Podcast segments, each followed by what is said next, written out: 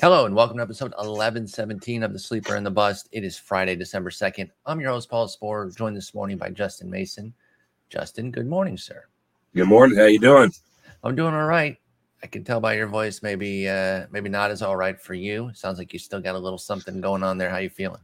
Yeah, I'm, I'm still sick, uh, and uh, it's uh, as a smoker, it's uh, it's harder in the morning. So I can imagine, yeah. And we we are recording at 6 a.m. my time. Yeah, that's the thing. On Fridays, you are up remarkably early. Mhm. Yeah, it's uh, it is it is still dark here, and it is freezing. I mean, legitimately, it is 30 degrees right now, Ugh. um, and a, a a balmy 38 in my office at the moment. Oh my goodness. We're not even that cold right now. It's a little rainy here, kind of nasty. Give me give me all the weather update on the Bay Area and Austin, Mhm. Texas. That's the thing that you guys listen for. Mhm. Yep, it's we are in in depth insight. it's it's what they need, right? It's what Mhm. they need. The specific temperature day to day on every Tuesday and Friday uh, coming out of our cities. No, we're going to talk some SPs today, though. And I mentioned, you know, SP preview. It's not quite a preview. We're not doing previews just yet, but you've been working hard on your projections. This project, I think, is your first full undertaking of personal projections, right? Or you've it it's- it- previously. I've done it previously. This will be the first time that I'll actually release it. Uh, Okay. For people, usually um, it's just kind of work I do behind the scenes. I haven't done it the last few years because yeah, I knew it had been a while. Yeah. Uh, but I really wanted to get back to it. I wanted to stop relying so much on other people's projections and and do my own. Um, but it, they once I am done with them and I'm almost done with starting pictures, um, it'll be available for one of the levels on the Patreon. So I won't. I'll be releasing my ranks on on Fangraphs, but uh, it'll be the projections themselves. Um, Yeah. And dollar values, pretty much for every format, will be available on the Patreon. Oh, that's excellent. That's excellent. So you've gone through, you've done a lot of work on these. I think there's still some lower tier guys that I had written down. And you're like, no, no, I haven't done projections on them. Let's not talk about them. But the setup I did was 10 questions about Justin's SP rankings and covering a lot of like mid tier guys. There's some upper tier as well. But I thought it was a good cross section of the pitcher pool here where we're not just always talking about the top end, but then we're also not going so deep that people who don't play in like, you know, 20 team mixers, uh, you know, eh, are the only ones caring about those guys. So let's start with somebody that I've been an avid fan of for many years, but I share some of your concerns. So this isn't so much a why are you like this? Uh, and I'm not. It's more of like, man, I kind of agree with you and I want to hear what you think. Is it health, performance, or I guess a mixture of both that keeps Frankie Montas down? 92nd is where you have him ranked. He's the 57th SP off the board, according to the early market and, average draft position. Had a brilliant start to the season with Oakland, gets traded, everything went wrong. Obviously, people look at his home road splits and they say, well, maybe should have seen this coming. I don't think it's as simple as that. I think the issue was the health that was bothering him. But are you just worried that Frankie Montas can't find health with the Yankees? Or do you also share concerns about the ballpark, even if he is healthy? What's going on there? Because that's a pretty big split from 92 for you and 57 for the market on Montas. I mean, I think it's a combination of both. One, I think that park does him no favors. While uh, the Oakland Coliseum is one of the best pace, uh, places in baseball to pitch. Um, but I think the health too is, is a really big question mark. We saw him really, really struggle uh, after after that trade, and really before the trade. And I mean, this guy with a long history of health concerns. Uh, you know, I mean, prior to 2021, he had never thrown a hundred professional innings uh, at you know any level. So I mean, it, he's a guy that I really worry about his long term health to begin with. We saw the health really start to break down again last season, uh, but they also he just really struggled not ha- being in the comfy confines of the Coliseum. So uh, I have a really hard time projecting him to go deep into the season in terms of his innings, which you know one of the things that kind of um, you know really popped up for me is if guys can't throw a lot of innings, it's going to be really hard for me to rank them high or project them highly. So Understandable. but playing yeah. time is king, and you know that that carries across pitching and hitting, of course. Uh, one minor correction on Montas: he did have 100 innings at, at some minor league levels, but in the majors up Yeah, until sorry. Yeah. 2021, he had not had a 100 inning major league season. You know, kind of that Tyler Glasnow situation. Then he popped 187 in 2021 in the nice breakout season, and he was headed for another great season this year. Uh, before the injury got to him and really, really derailed him after he was traded from Oakland to New York. So again, I, I share the concerns, uh, maybe not to the exact same degree, but this is a guy, like I said, I've, I've been a fan of in past years, but I don't know that I can get there. That park change is massive, and you just have to worry about the health so much that I'm, I'm not sure. I'm certainly not with the market right now. I don't know if I'm as low as 92, but I'm not all that much higher right now I- on Frankie Montas. I was really surprised how low he came out in my projection. So, um, and he's one of those guys that I might end up moving up in spite of my projections on my ranks. And so, and that's something I'm, I'm kind of toying with. How much do I, you know, do I just, you know, run the do- dollar values on my projections and go, this is what And this guy's worth? Or do I say, you know, this, I know this is what it says is worth, but, you know, I think DeGrom, I think Montas is another, you know, really good um, example of this. Like, you know, is he one of those guys that I move up or down because of the injury concerns? Because the projections can't quite 100% weigh in those injury concerns. Absolutely.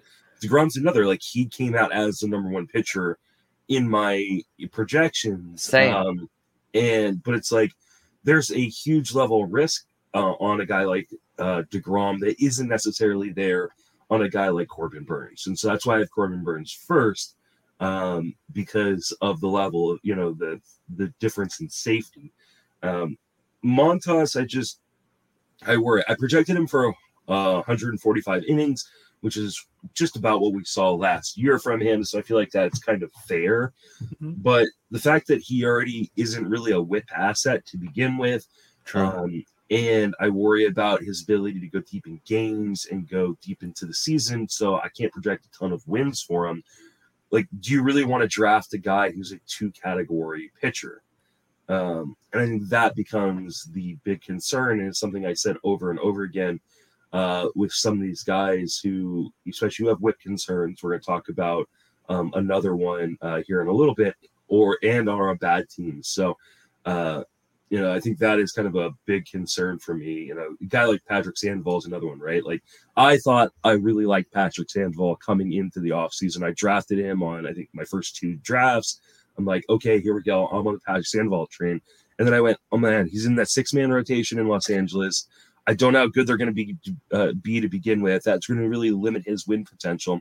And then he's a whip killer. And like, I was like, can I draft a guy who's who only gives me two categories, especially as high as I've been drafting him? I don't think I can. it is tough with that Sandoval whip. I've made the comparison a few times, but uh, looks a lot like left-handed Luis Castillo. And if the defense isn't turning those ground balls into outs, it can it can definitely it can definitely go sideways there for you. The only thing I don't know is I haven't seen confirmation that they're sticking with the six man, and we currently do not have them for that. It's it's five man on roster. I, I mean, I And I don't assume as long as they have Ohtani, they're sticking with six man. They, they want to give him that extra day. I mean, I don't know. I don't know. I, I'm I'm gonna be eager to see if they stick with it. I, I think each year they've kind of loosened the reins more and more on him. I think it'd be okay to to go to a five. It would really bump his value too if you're not having to if you can actually get some two starts out of Ohtani, and it might help somebody like a uh, Patrick Sandoval as well. The the St. Louis Cardinals. One thing that we know about them, um, amongst others, is that their infield defense, their overall defense is fantastic, but their infield defense is amazing. 24 outs above average this past year. That was six clear of anybody else. The Marlins and Padres were second there. I wonder if you think that the shift might have an inordinate impact on guys like Jordan Montgomery and Miles Mikolas, who are both 24 points higher for you than uh, than SD, uh, SP starting pitching ADP. And I look at it now. I also added in 2021. They have 61 outs above average on the infield. 61. Next is the Mets with 39. That's the last two years. So they've been great. They also have great defenders, right? That is not just the shift. I'm not Yeah. citing outs above average to say that's just the shift. But how much will the shift being off possibly hurt these guys? You've given uh, some pretty nice rankings to both Montgomery and Mikolas. Does the shift moving not concern you at all? Um, I mean, it, it definitely concerns me. I don't just don't know how much I'm weighing that in my projections. I, I mean, it's weighing it a little bit, and you, you do see it with guys like Logan Webb being considerably lower than at least I thought he was going to be, or at least he was prior to me doing his projection. Uh, however, teams are still going to be able to shift. They're just not going to be able to shift as extremely as they uh, as they have previously, mm-hmm. right? They're not going to play like a straight up defense. And Montgomery definitely is a guy um, who benefited from the shift, uh, but he actually didn't benefit nearly as much as I would have thought he did. It wasn't like an extreme amount. Like his his batting average against went from like um, you know to I've got it right here. Let's see. Uh, versus the shift. Um, no shift was 288. Uh, versus the shift was 261. So I mean, 27 that's, that's points is actually pretty good. So so that's Montgomery that had that 27 point yeah. difference. Okay. Uh, and I'll look up uh, Mikolas here uh, as well. I just I think it's really hard to kind of determine because we don't know how teams are now going to play this. Are they still yeah. going to shift, but just not? I assume they're going to shift. They're just not going to, you know, shift is extremely right. They got to keep one guy um or or two guys on you know that side of the the other side of the infield you can't put and you can't put like the second baseman in, in, in the short right field basically yeah so um teams are pretty smart i think they're going to figure out um uh let's see. Okay, so Mikolas was uh his batting average was 279 uh, okay. uh, with no shift and 236 with the shift. So another big kind of uh difference. So maybe I should kind of uh drop them a little bit, but man, they're just so good, and that defense behind them is so amazing. Um, you know, I, I think I think it was easily the best in you know in baseball. Like Absolutely. And, I mean, it's just been so good. And I, I like both these guys, uh, mm-hmm. Mikolas and Montgomery. Montgomery going out to St. Louis was like is really great fit for him, getting out of that ballpark. And I still, I, I maybe foolishly, and I, I'm probably just getting a little too drunk on the uh, swinging strike rate, but I still see some potential strikeout upside for Montgomery.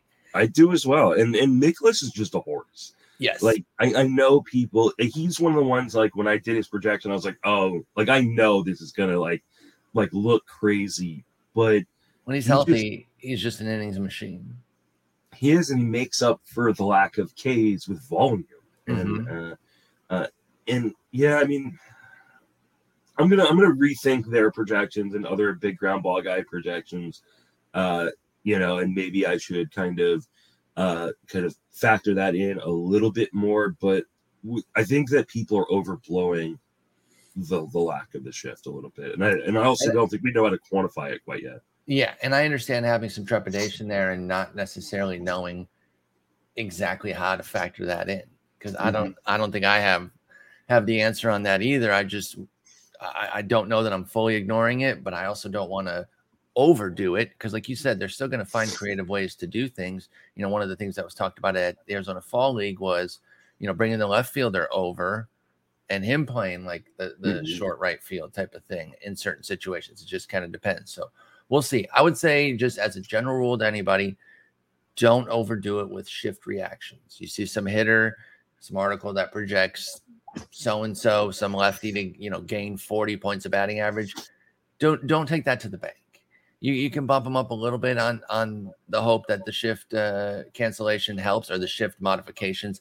help the guy, but don't be like, oh, 40 more points batting average. I know people love Corey Seager for that. Just draft Corey Seager maybe a little bit higher yeah. than you would have if you believe in that. Don't move him up to like the second round or something, you know? Yeah, I just don't think that um like I said, I, don't think we know how to quantify this completely. Not with any uh, certainty. And like good hitters are still going to be able to hit. Bad hitters are still not going to be able to hit. Good pitchers are still going to be able to pitch. Like, you know, yes, are are you know if, if pitchers do exactly the same thing now with not having a shift, are they going to suffer? Yes, but we assume that organizations are smart enough and pitchers are smart enough to make changes, right? Exactly. And go, and go, okay, I don't have the defense here, so this is how I'm going to pitch the, this guy now. So yeah, and there'll probably um, be some guys who you know never fully bought into the shift, and mm-hmm. they're more comfortable and they pitch better. Yeah. So, and the bottom line is, your batted ball distribution, yes, there are patterns, there are, you know, trends, but it's different every year. Yeah. So you can't just take an overlay from that's why that's always dangerous. And I've done it too, you know, home run overlays and whatnot. I totally get it. You're trying to get an idea of something, but never take that stuff as Bible because batted ball distributions change year to year all the time. Yeah. Moving on. Let's go to the top of the scale a little bit. What concerns do you have about Dylan Cease compared to the market? Now you have him 19th, top 20 pitcher. That's very nice. He is sixth off the board right now. And this is another one where I'm going to say, this is not me coming at you sideways. I share the concerns. I have him ranked even lower than you right now. But I want to hear your thoughts on Dylan Cease at 19, with the market taking him sixth among starters. this was a really hard one because I want to like Dylan Cease. I was big on Dylan Cease before the breakout. Um and so like for me like to like rank him as low as I am, especially considering what the market is doing and what he did uh last year um is really really difficult for me. Uh because Dylan Cease finished as the sixth starting pitcher. Um and he's going sixth in the ADP. So you would think like hey, he's going right where he should be going. If he Um, fully repeats, yeah, if he fully repeats, right? And and I and I wrote up uh I did an article for this morning, uh five SPs that my ranks or projections hate versus ADP, and Dylan Cease was the first guy I talked about, right? did Nick and it- Pollack make you rank him here? He did not. Okay, Um just want to make sure because you can tell me. You tell if you want to tell me privately, you don't want to put him on blast. yeah, here, I. I understand. Uh, Nick, Nick, Nick doesn't uh, doesn't care about my ranks um, uh, nearly as much as I care about his. But uh, uh, and I love Nick, but and, and I have the same a lot of same concerns as Nick. My main concern is he is still very much um, heavily reliant on two pitches, and when a guy is heavily reliant on two pitches, as another guy who's going high up in the ADP. Um, that I'm way lower on than the market, uh, even though people are Strider. yeah, Spencer Strider. When you don't have a feel for one of those pitches on any given day, it makes it makes you really easy to hit because guys just either sit, you know, they sit on that other pitch, right? They're not- absolutely. they kind of One thing I will say about Cease, at least he has a true third in that curve, whereas Strider really only has show me, like Yeah. five percent usage or whatever. it, I think it's even less than that. Um, and so uh, I, I worry about that. Not to mention, as I mentioned before, we were you know talking about with with like Patrick Sandoval, Cease is kind of not a good whip guy. That's Um, where my big concern comes in. And, and so now you're you know he is on a good team that I think will win a lot of games. Um, I think they're I think the White Sox will rebound. So, but you still when I'm taking a guy in potentially the second round of a draft, um, or in the top ten of starting pitchers, like you have to with Dylan Cease, I want to feel really really confident that there aren't super major red flags. Like I don't really want injury red flags. I don't want, you know, production red flags. And I feel like with the whip, there's a real production red flag, right? Uh, and this is one I could look really silly about coming in, you know, or at the end of 2023 if he does repeat.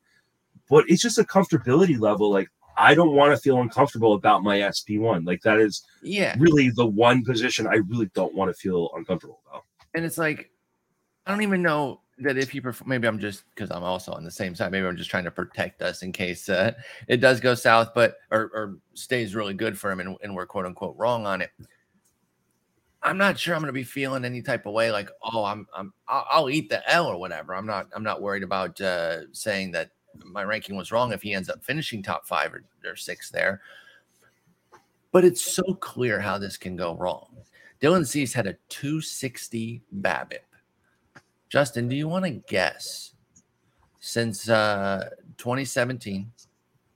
So the last five full seasons, obviously not counting 2020 in there. How many seasons there have been of of pitchers? Or excuse me, excuse me. Do you want to guess how many pitchers have had multiple seasons of a 260 BABIP or better in at least 150 innings? Oh, I'm going to guess there's only like three or four. There's three. Uh, yeah. Justin Verlander's done it three times. Jack Flaherty and Max Scherzer have done it twice. There's just very little chance that he repeat that Cease can repeat at that level. And I know he's very good at you know, being difficult to square up. He's got nasty stuff. He is somebody that I'm always going to kind of give a little credit to on the BABIP and the hit suppression. I'm not saying he goes all the way up to like eight hits per nine or anything, but I mean, he was at 7.6 uh, the year before last, 2021, with a 309 BABIP.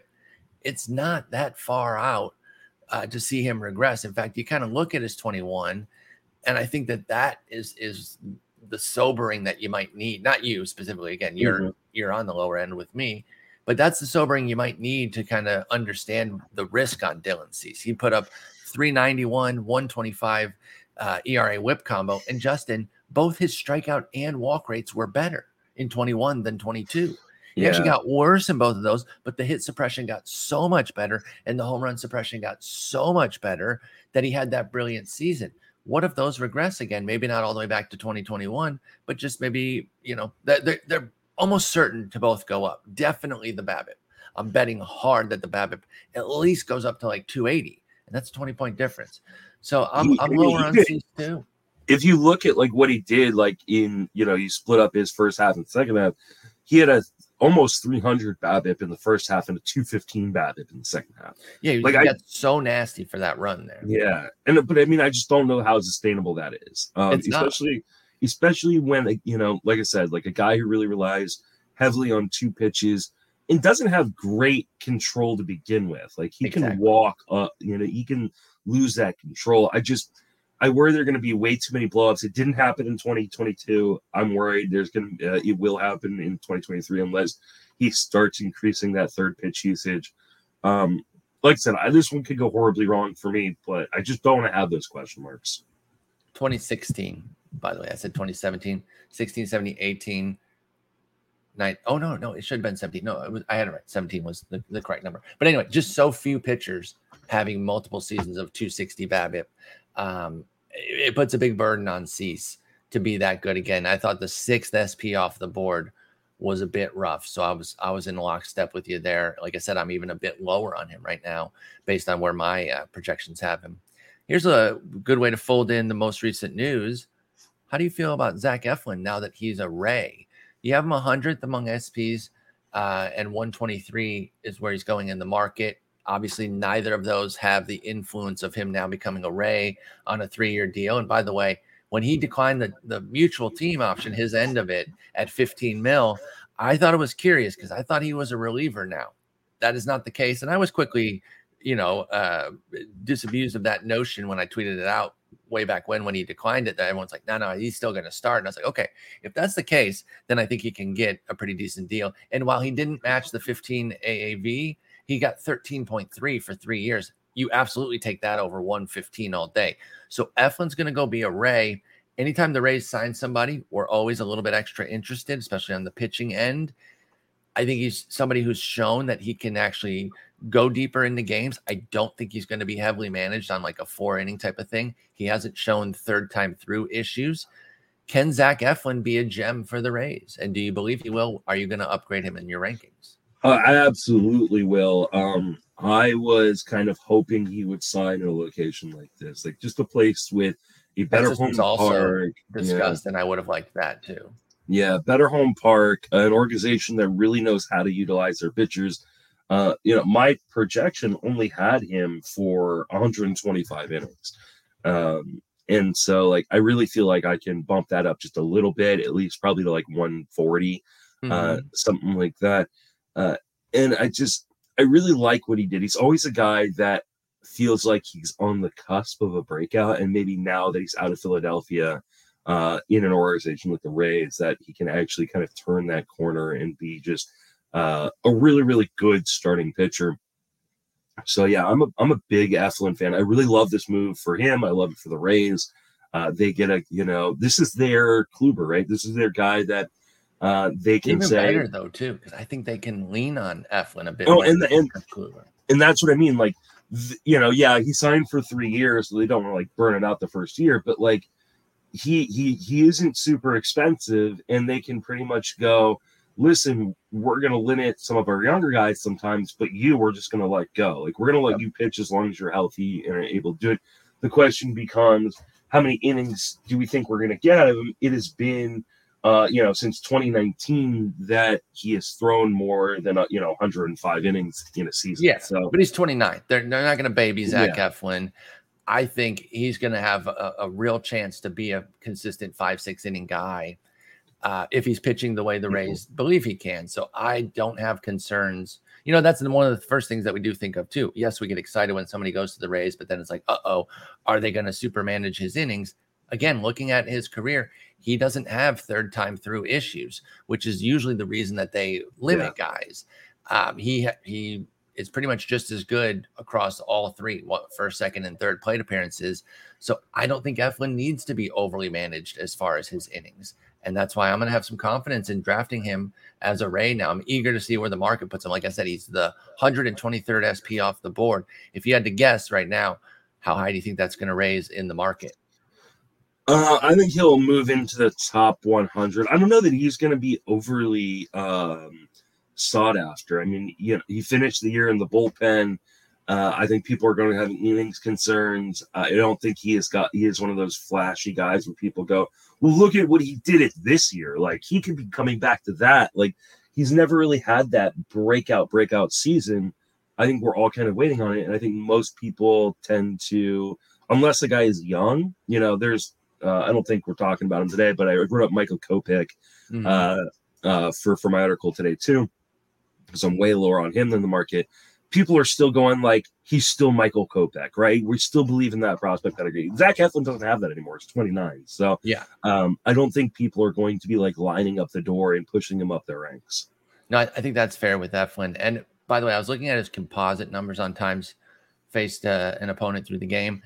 His third time through the last year, uh, did jump up. 570 in the second time through 795 in the third. But for his career first second and third don't have a whole lot of split. I think the rays are going to look more at the big picture than just last year when he had 57 plate appearances third time through. He's got a deep enough arsenal. I think they've got some plans for him. I'm not worried about him being that four inning type of guy consistently. I like zach eflin.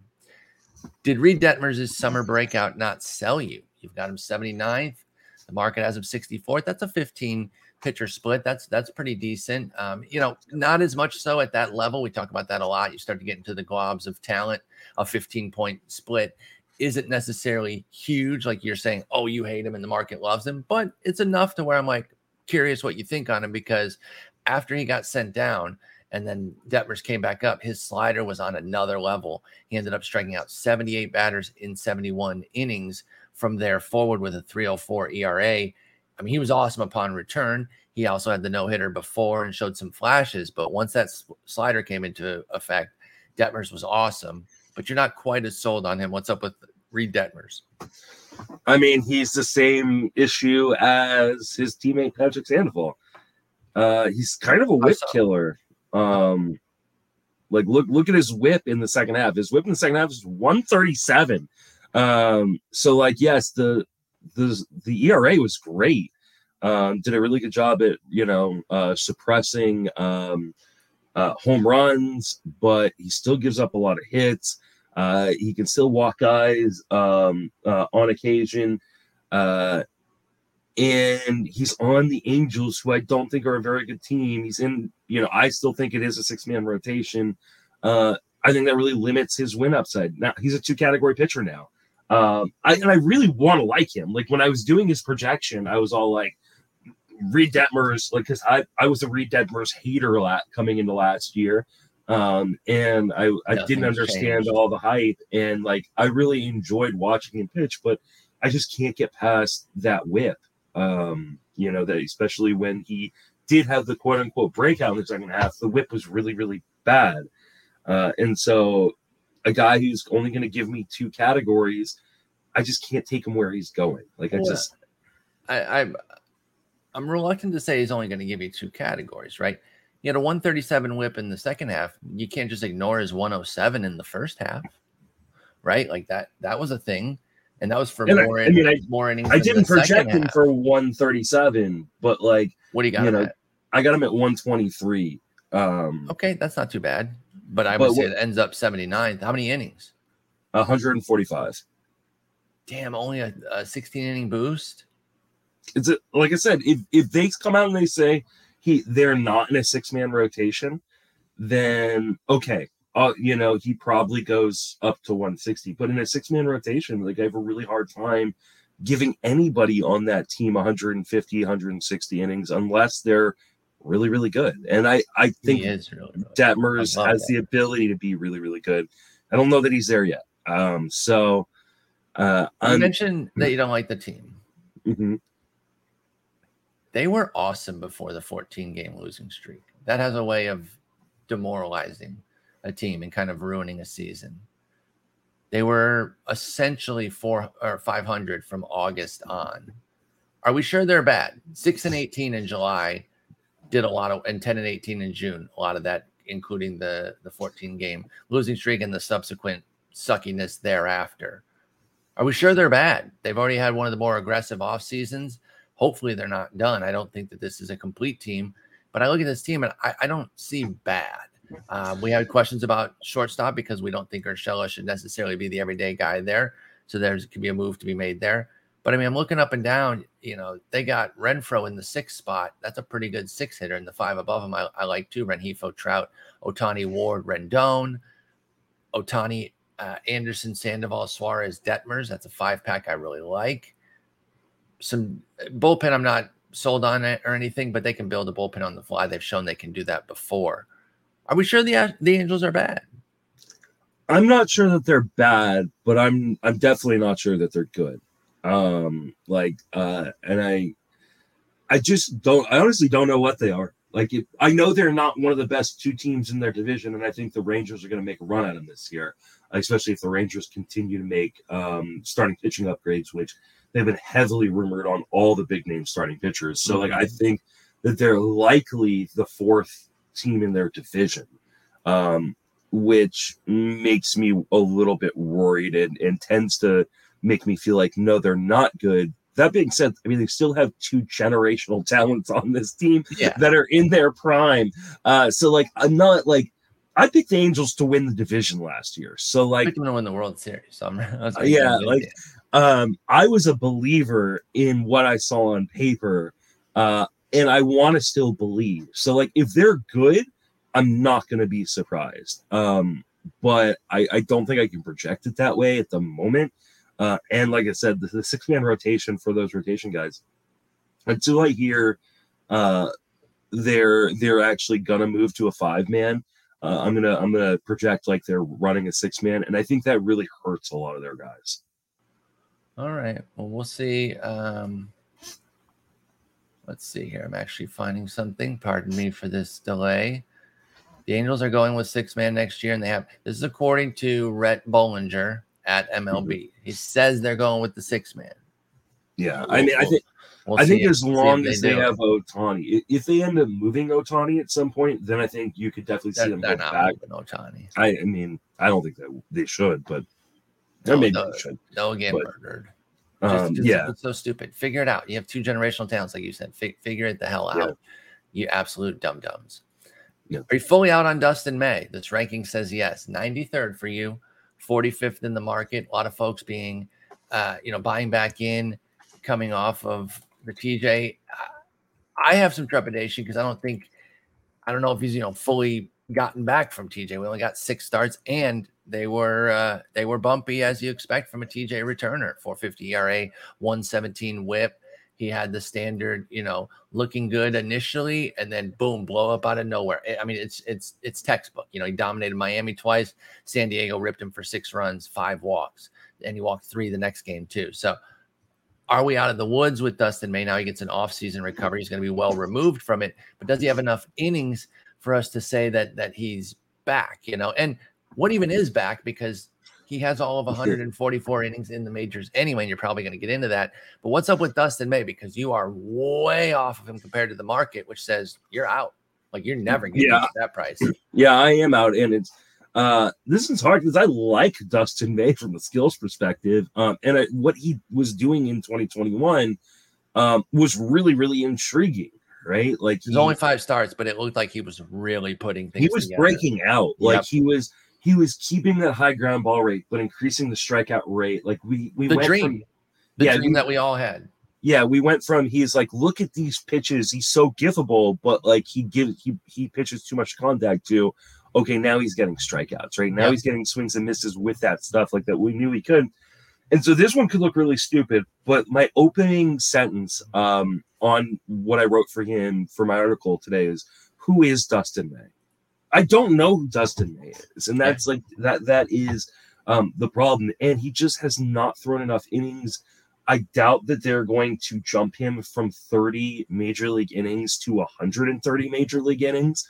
And for that reason, like I have to be out. Like I just he's just not going to volume his way.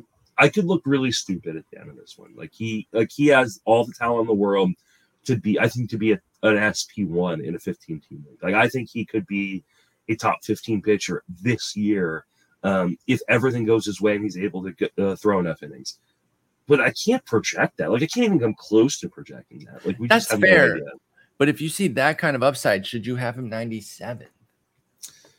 That's some pretty rich upside for Ju- Dustin May for you to think like, okay, So- you know, I, I see the the the heights could be very, very, very, very high. I understand your trepidation, but if you believe that there is a reasonable chance that he could even be top 20, top 15, shouldn't he be higher than 97 Absolutely. Um, and he may or end up 93? Excuse me. he, he may end up moving up my ranks just on that alone. And I also may uh, decide like, hey, I uh, I should bump up his projection uh, a little bit. Um, you know, because right now I've got him for 110 innings, but that still feels really aggressive. Like he didn't. We we we can't forget he finished the year on the IL because of back issue, Mhm. and while he was active for the postseason, he never pitched it Yep. like it's great that he was active. That tells me they were willing to use him and that he was healthy enough to pitch, but, But he didn't pitch. Yeah. And it wasn't in relation to like, hey, arm soreness, arm. It was a back issue. I don't like back issues uh, at all um, for anybody. So I'm just. I'm very, very scared. I pick, you know, I, I project, like I said, project him for 110 innings, a 118 whip, um, in ERA of uh 368 um and you know 10 strikeouts per nine What So, was like- the what was the whip? I'm sorry.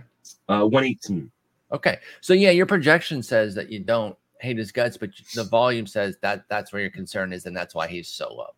and and like are the dodgers like if the dodgers go you know the dodgers want to be a playoff team and so if they want to have dustin may available for the playoffs they're going to have to limit him somewhere right they're not going to let him go from 30 innings to 180 innings Not a And- 180, but it depends what they do in the offseason, how much of a luxury they have to manage Dustin May. That's the thing for me because right, they, they don't have the depth right now.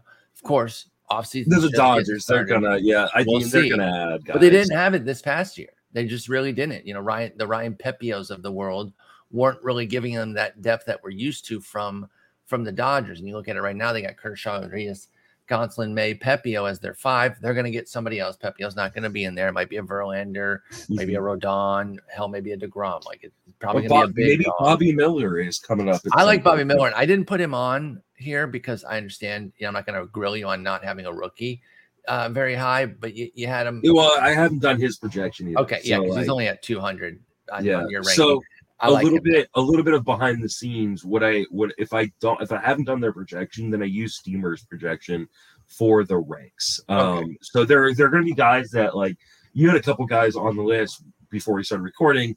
Um, because I hadn't projected, and so we took them off the list. Uh, Yeah, and you know, give you a uh, fair shake to, yeah.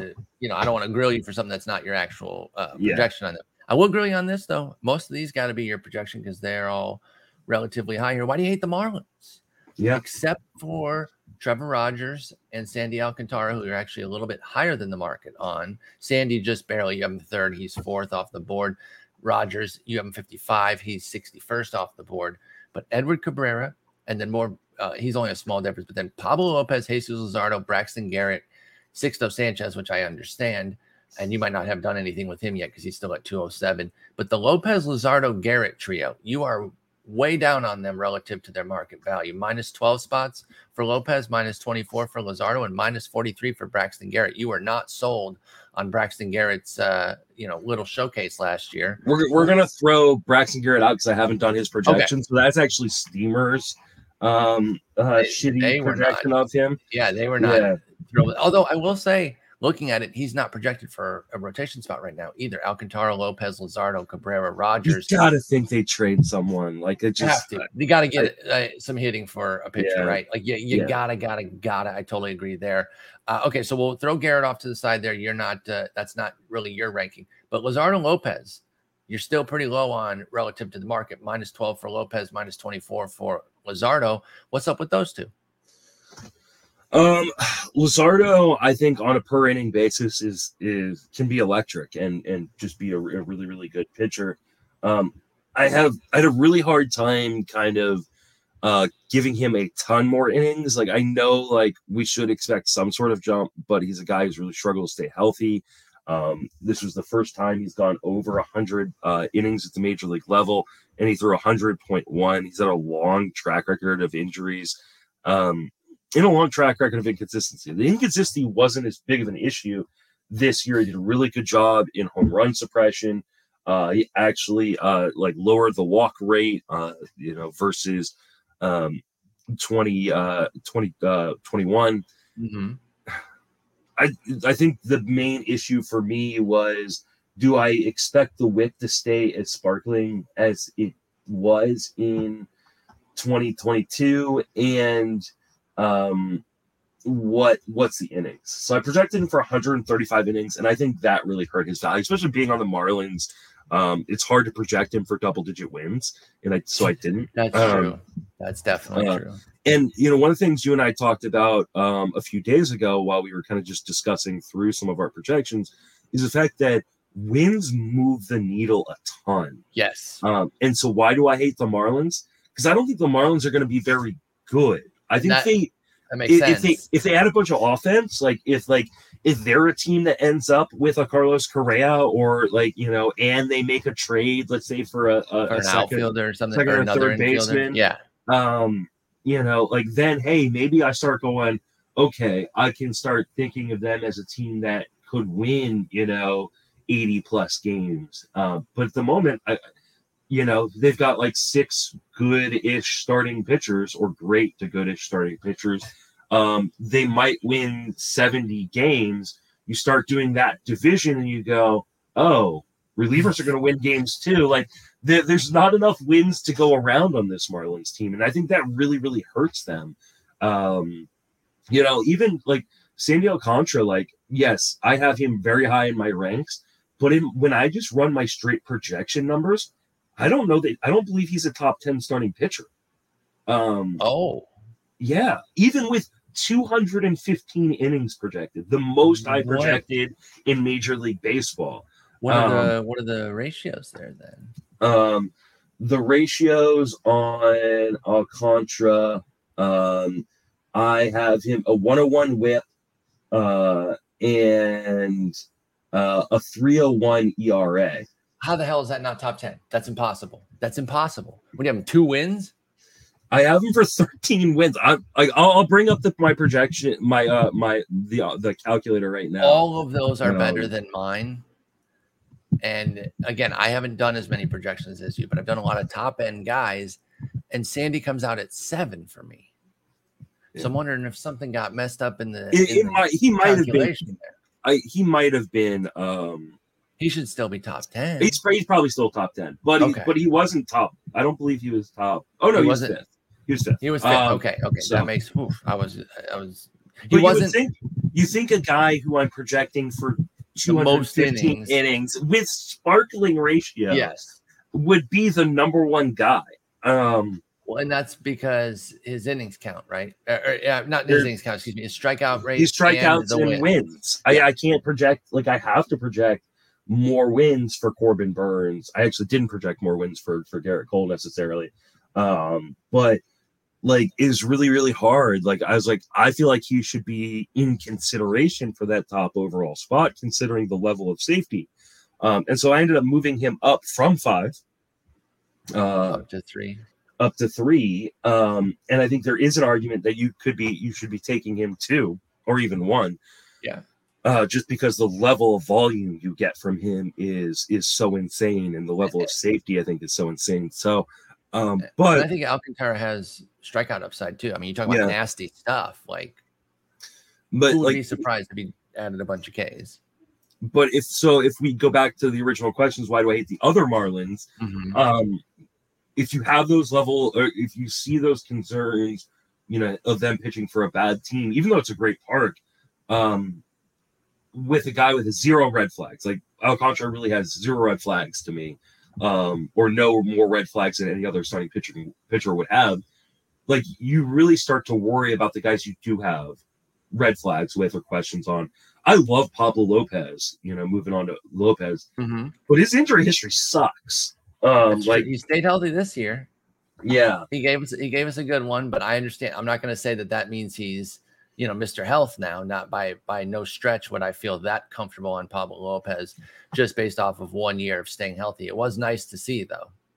Yeah, and but at the same time, we when he did go deep into the season, he really struggled. Like you He know, slowed.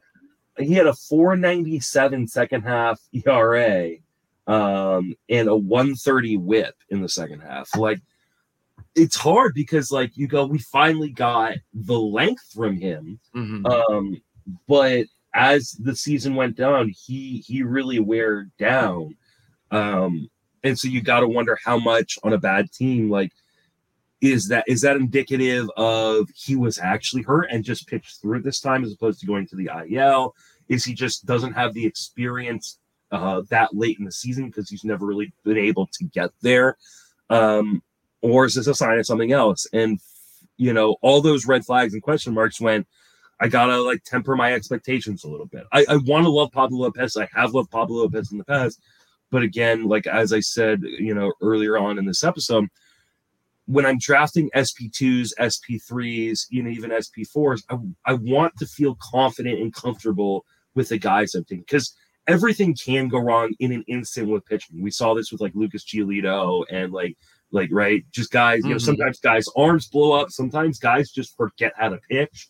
Um, and so like with all the uncertainty that can happen in starting pitching, I don't want to invite any more onto my rosters and and my uh my projections with these guys um kind of say that. Uh, as far as Edward Cabrera goes, I don't think I am low on Edward Cabrera. I, I like Edward. I've already drafted him this year. Um, no, your differences on him weren't. Uh, yeah. So, uh, right. Oh, that's five spots. That's nothing. but I was honestly, you know, you, you said like, you know, I was fine on on Rogers. I actually felt like I was like, damn it, I want to like Rogers again, and I feel like I'm low on him again. Um, 50, 55, and 61 is where he's going in the Yeah. market. So you're still a little bit above where the I market's that going just- on him. I think that just speaks to how deep starting pitching is this year. Um, because we're talking about a guy who I had as a top 15 starting pitcher coming into last year. Uh, Mhm. and I don't feel like I gave him a bad projection and he came out 55th. Uh, that just tells you how strong the position is. Yeah, uh, that that he could have a lesser projection, or, or I mean, what you think is good projection, and still Trevor Rogers is only 55th. I am very eager to see how the market treats him, and I do think he's one of those guys that could have a huge spring surge if he's looking like the Trevor Rogers of 21 in spring. Let's move on to another lower tier team, but this this one's on the rise. We don't know if they're good yet, but uh, the Baltimore Orioles had a pretty good season this year, 83 and 79. They appear to have the old green arrow next to their next to their name as a team that is coming into their own. To that end, do you think Kyle Bradish is a breakout candidate? You have him 73rd with the market taking him 106. I happen to like Kyle Bradish myself. He's one of those young pitchers that, you know, 490 ERA, 140 whip. Nobody's uh, getting too excited looking at the composite numbers.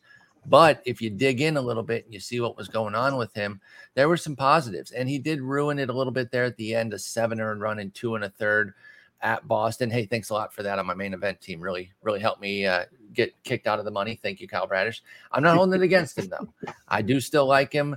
Uh, the funny thing was that was after eight and two thirds scoreless, 10 strikeouts against Houston. He then got blasted like that at Boston. So he was volatile there toward the end, but there was a lot of good in Kyle Bradish this season. It was just that when he was a dud, it was really rough. He had five starts of five plus earned runs. But again, your projections here see a little bit of a breakout. You're much higher than the market. Will you be following that as you're in drafts? Maybe putting a little star next to Kyle Bradish, saying, "Hey, I can get a discount here. I like this guy." What do you think of Kyle Bradish? I like Kyle Bradish quite a bit, um, and uh, I was a little surprised how much I liked him. Uh, I think this really tells you, uh, especially when you start getting outside the top sixty or top seventy starting pitchers, the difference between seventy and hundred is very very small. Like yeah. if I showed you my if I if I showed you my projection for Frankie Montas, who we led off the episode with, and now uh, Kyle Bradish, like back to back, you go, that's virtually the same but just yet, small tweaks. Yep. Um, uh, you know, in innings, in you know, whip couple ERA, couple wins here, here yep. there. It, it um, they they really, you know, I mean, the like I said, the difference between seventy and hundred and ten isn't really that big, even though the numbers seem so big. Uh, but I really like what Bradish did in the second half. Uh, I, I, you know, I, I think we saw uh, him sequence better.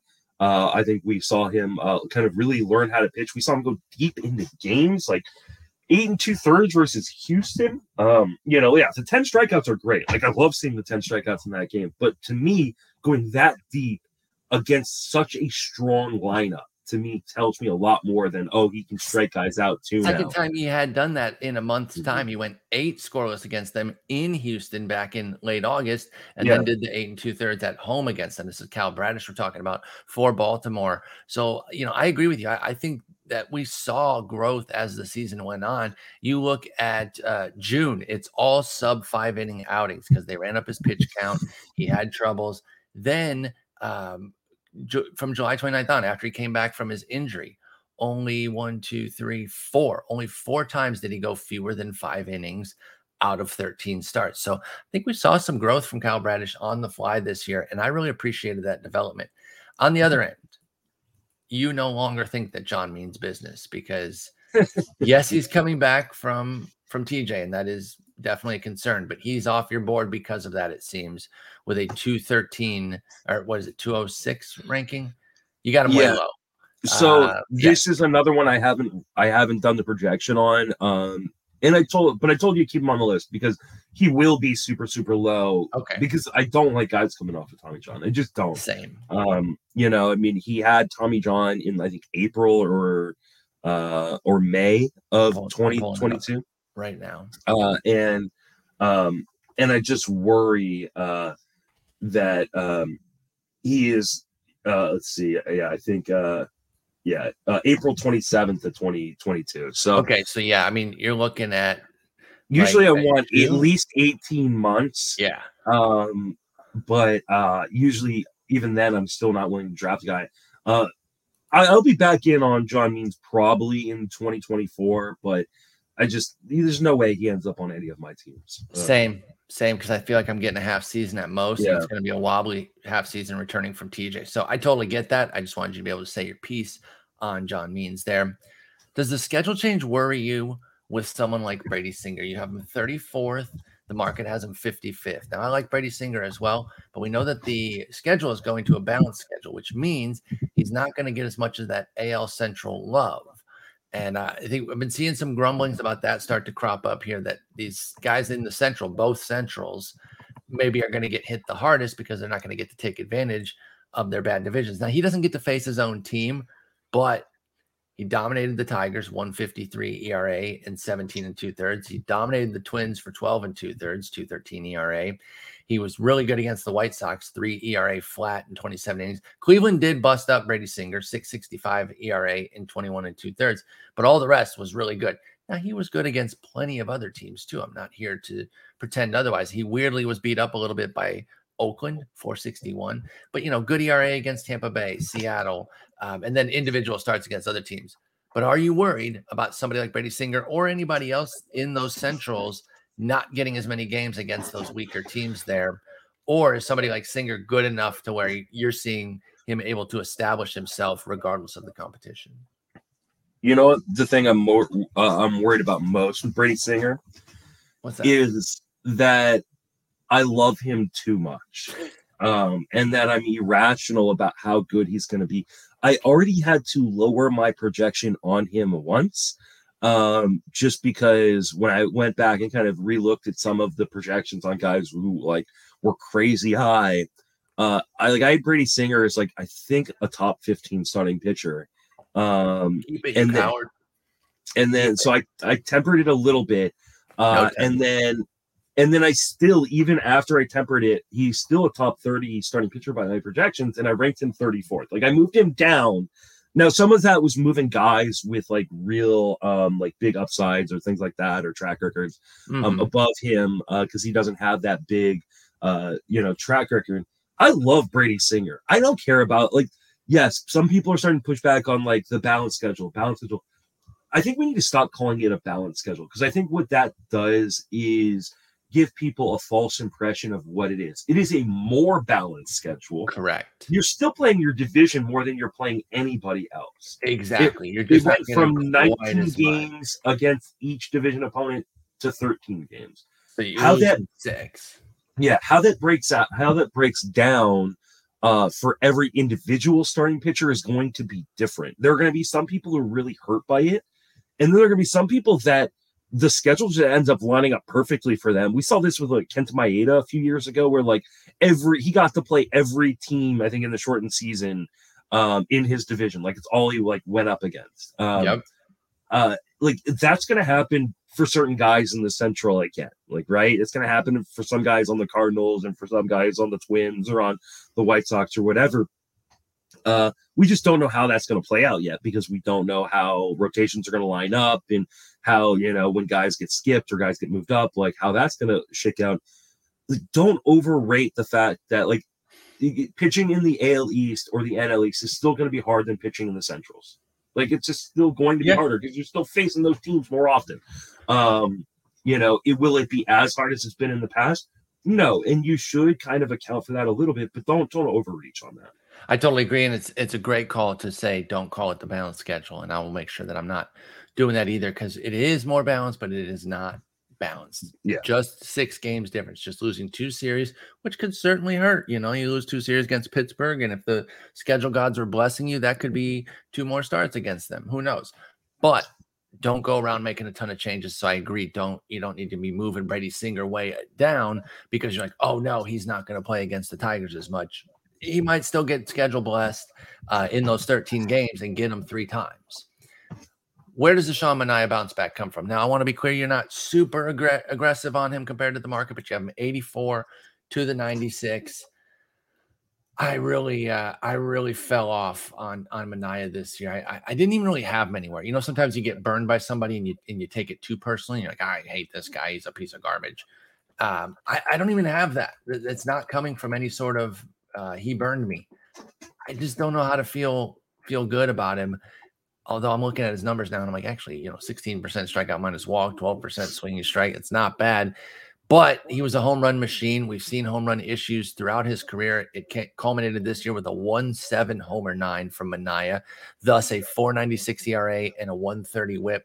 Again, I want to be clear you do not have him super high. 84 is not like, hey, I love this guy, but it is higher than the market at 96. What's up with Sean? And do you see a bounce back with the Padre? Or, I mean, he's a free agent, right? Yeah, he's a free agent. So I mean, I think a lot of it's going to depend on uh where he ends up, right? Yeah. Like That makes Uh, sense. like he he could he, if he ends up in a good pitching location where he's pretty much pitched his entire career. Right? He pitched in uh in Oakland, which is a great place to pitch, uh, and then he you know pitched in San Diego, which is still a pretty good place to pitch. Um, that could really change uh what like you know what his projection looks like. So it's a little bit difficult to kind of suss out in terms of like hey um i i feel really confident with this projection what i will say is if he was a qualified starter which i don't think he quite made it there um so should, what's the qualified limit so 160 um Yeah, one, 162. Okay. So yeah, he had one in 58. So he was almost there. So had he qualified, uh, he would have had the lowest strand rate in all of baseball. He got unlucky. Some of what happened was deserved, absolutely. Um, but some of it was like extremely just bad luck. Uh, you know, guy, you know, not being able to strand runners at his normal rate. Um, and uh, if you look at kind of some of the underlying numbers, you know, like his xERA was 405. Like, like that's a you know almost a full run different between like what he actually had on his ERA and what he should have probably had on his ERA. Now the homers are a problem, the injuries are a problem, um, but I feel like everybody feels the same way as you, which is what you said about like this guy burned me, so now I hate him. I feel like everybody's there with him, and I feel like maybe to steal the old Matthew Berry phrase, the hate is I know where you're going. too far Yeah. on Sean Manaea. I've I'm not usually a Sean Manaea guy, but like he, he's one of those guys like, hey, if he doesn't look right early on, he's easy to cut. But there's some there's legit upside. I mean, this guy has been like a top, you know, 30-ish starting pitcher before. So like, yeah, if I'm getting him that late, I'll take the gamble.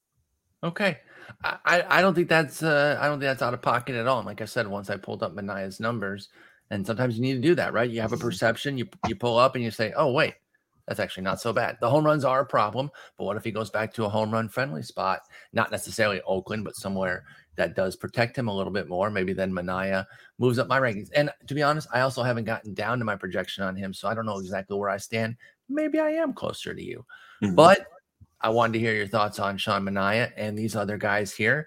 10 questions about Justin's SP rankings. You've done great work here going through all the uh, the projections. I know that's a lot of work, like I said, because I'm doing it as well. And it, we're, we're, we're going by hand. You know, we, we don't Yeah. have a, a, a system. I'm not Derek Carty or Jeff Zimmerman, like where I just like press a number or a, or a button on a spreadsheet, and it, all like, populates. it all populates for you. So Not um, that they don't put in a ton of work to get. they they point, by the way. I wanna absolutely do. I- the Yeah, whole but build up to where um, they can just press a button year after year. There's a shit ton of work in that. You know, I, I don't know if I should be saying this, but I'll peel back the the, the curtain a little bit. Is we're gonna have really cool or really cool uh, rankings up on the site, Mhm. um, and like Jeff's like, I'm ready to go, and I'm like, no, slow down. Yeah, exactly. Jeff. Jeff, Like, Jeff, like, chill, Jeff. yeah, give me to the end of the year, and then let's start throwing them. You don't got to there. be Um, the first one done in class making us So, look bad, Jeff. Um, and so tho- those of you who are on the Patreon that are like, hey, where's the rest of your outfield ranks? I will get there. I promise you. By the end of the year, you will have hopefully full projections on every position that I will continuously update. My ranks will reflect that. Uh, those will be available, you know, live uh, for for the Patreon subscribers and stuff like that. Um, but just just give me a little bit of time. I'm, you know, it's uh, getting sick Being really sick right now, yeah. yeah, really through. I would have been done with all of my pitching, including relievers, um, had I not gotten sick. But uh, I'm hoping to finish that this weekend, start on hitters early next week, and um, uh, and really start hammering these out. So that way, by the end of the year, uh, everybody, when people start doing drafts in January uh, and February, they'll have like full up projections and everything for them. Yeah, we're, we're, we're busting our butts. And listen, we know the diehards are with us right now anyway, and we're, and we're we're doing what we can to make sure that we got stuff for y'all. Most people start to come back a little bit in January, and like, and then like Super Bowl is always that next big wave Yeah. that comes in. So, but we got you, diehards. Don't worry, we're not going anywhere. Got plenty of stuff coming. But Justin, you handled the hot seat well here. Uh, second time we've gone through your rankings, another group of guys here. This is even better though, because your first rankings were just kind of your pass through. Now you're putting numbers to things, and it changes so much when you start having to put numbers down, saying, "Hey, I like this guy more than I thought when I put these numbers in, or I don't like him as much as I thought because these are the numbers I see." Patrick Sandoval was a great example of that. Uh, that that whip runs high. So great work on those. Probably start going through a few other things here. We'll do p- position previews starting after the new year, where we really dive in. Might do some more review stuff, but uh, I always want to make sure that we got something for people to take into next year, right? I like reviewing things, but if we're not bringing anything to the table that they can use for the following year, then we're just kind of running in place. So, Justin, go get some rest or feel better. Actually, I think you got to go to work. but yeah, I gotta go to work. Yeah, hopefully, uh, unfortunately. hopefully you start to feel better. And uh, well, are you doing something on Sunday with Justin or Jason? Uh, I would like to. I, I will. I will message him. I, I uh, getting sick kind of threw a wrench Yeah, in my that's the this thing. last If- weekend. If you're so- still sick, you should probably just take off. But otherwise, I will talk to you on Tuesday, and I hope you have a wonderful weekend. actually, we're gonna start recording on Mondays. Oh, that's right. That's right. We are changing. So- We're going to Mondays. For for those Um, of you who uh, are Patreon subscribers, is uh, I you know you can watch live in you know I throw a link into the the uh, the Discord. Discord. So if you're part of that 420 tier, um, you know, uh, you can watch it. So we'll start recording. It'll be 4 p.m. Eastern, 1 p- uh, 1 p.m. Pacific on Mondays, uh, Mhm. moving forward for a little while at least. Yes, so three three my time, perfect. Mhm. Yes, I'm glad you brought that up. I did have it in my phone though, so I wouldn't have. There you forgotten. go. Anyway, Justin, have a good one. I'll talk to you later. Take it easy.